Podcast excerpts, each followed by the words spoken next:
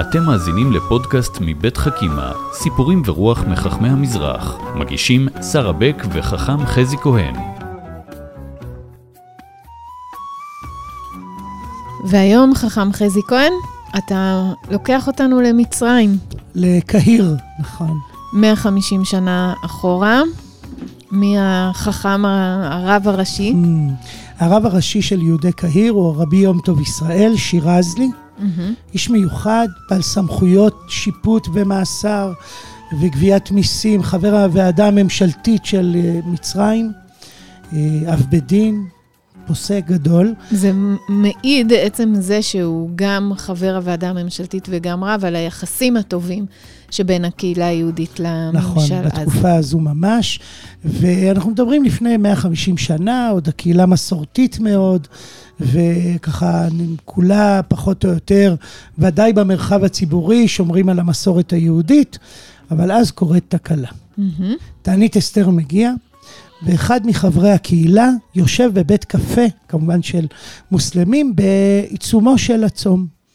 זה מראה מאוד חריג באותם ימים, מפתיע, אה, מטריד, מתריס. כמה ו... עברנו מאז, אגב. נכון, נכון, בסדר, אנחנו חיים בעולם אחר. אבל באותם ימים זה היה מעשה מאוד דרמטי ומתריס, והשמועה רצה ומגיעים אל הרב, והרב שולח שליחים.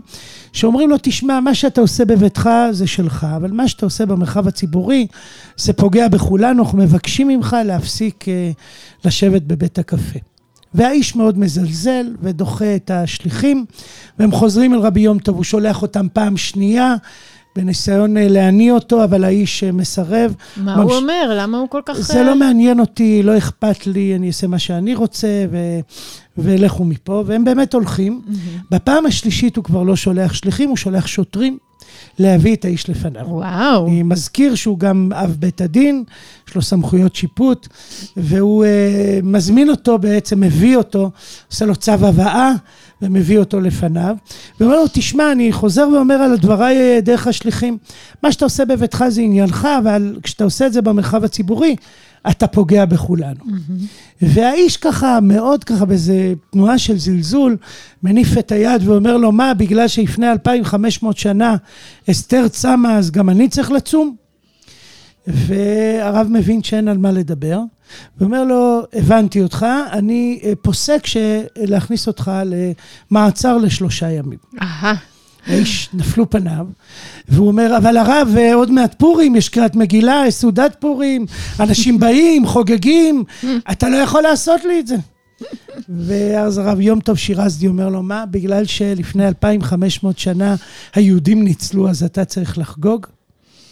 מעניין. מה אתה חושב? למה הוא בעצם אה, לא קלט את ההבדל בין תענית אסתר לפורים? קודם כל, אני חושב שזו תנועה אנושית טבעית. צום mm-hmm. הוא זר לנו, קשה לנו, מאמץ, ולחגוג בפורים זה הכי טבעי, mm-hmm. הכי נעים, הכי פשוט. אתה לא חושב יותר מדי, אתה מעוניין בזה ורוצה את זה.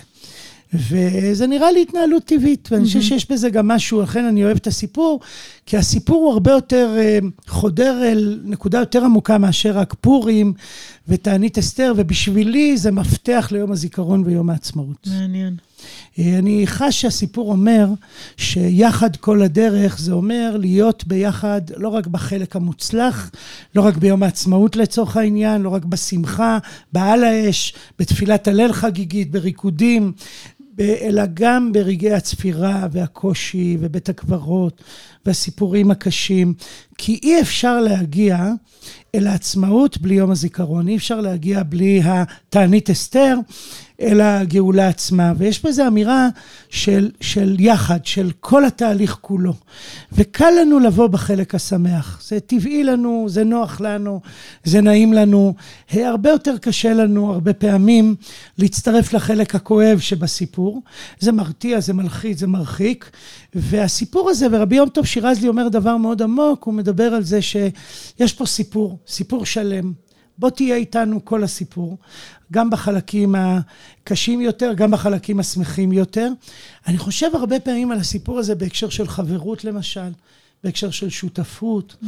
שאתה לא יכול לבוא רק כשטוב. כן. זה לא חברות אמיתית. נכון. חברות אמיתית זה לא לבוא רק כששמח, כשנחמד, זה אהבה שתלויה בדבר. כן. חברות אמיתית זה שאתה באש ובמים, באבל וביום טוב, ברגעים הקשים, ברגעים השמחים.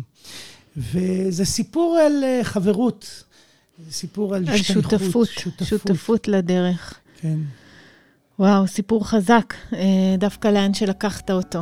אה, ותראה, עצם זה שהוא החזיק כל כך הרבה זמן מעמד, ואנחנו נכון. יכולים לספר אותו, הוא כבר מראה על העוצמה של, של הרגע הזה שהיה ל- לשניים האלה.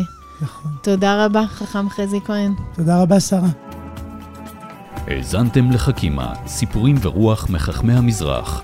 פודקאסטים נוספים תמצאו באתר חכימה מבית מטח, בתמיכת משרד החינוך, קרן אביחי ומשרד ירושלים ומורשת.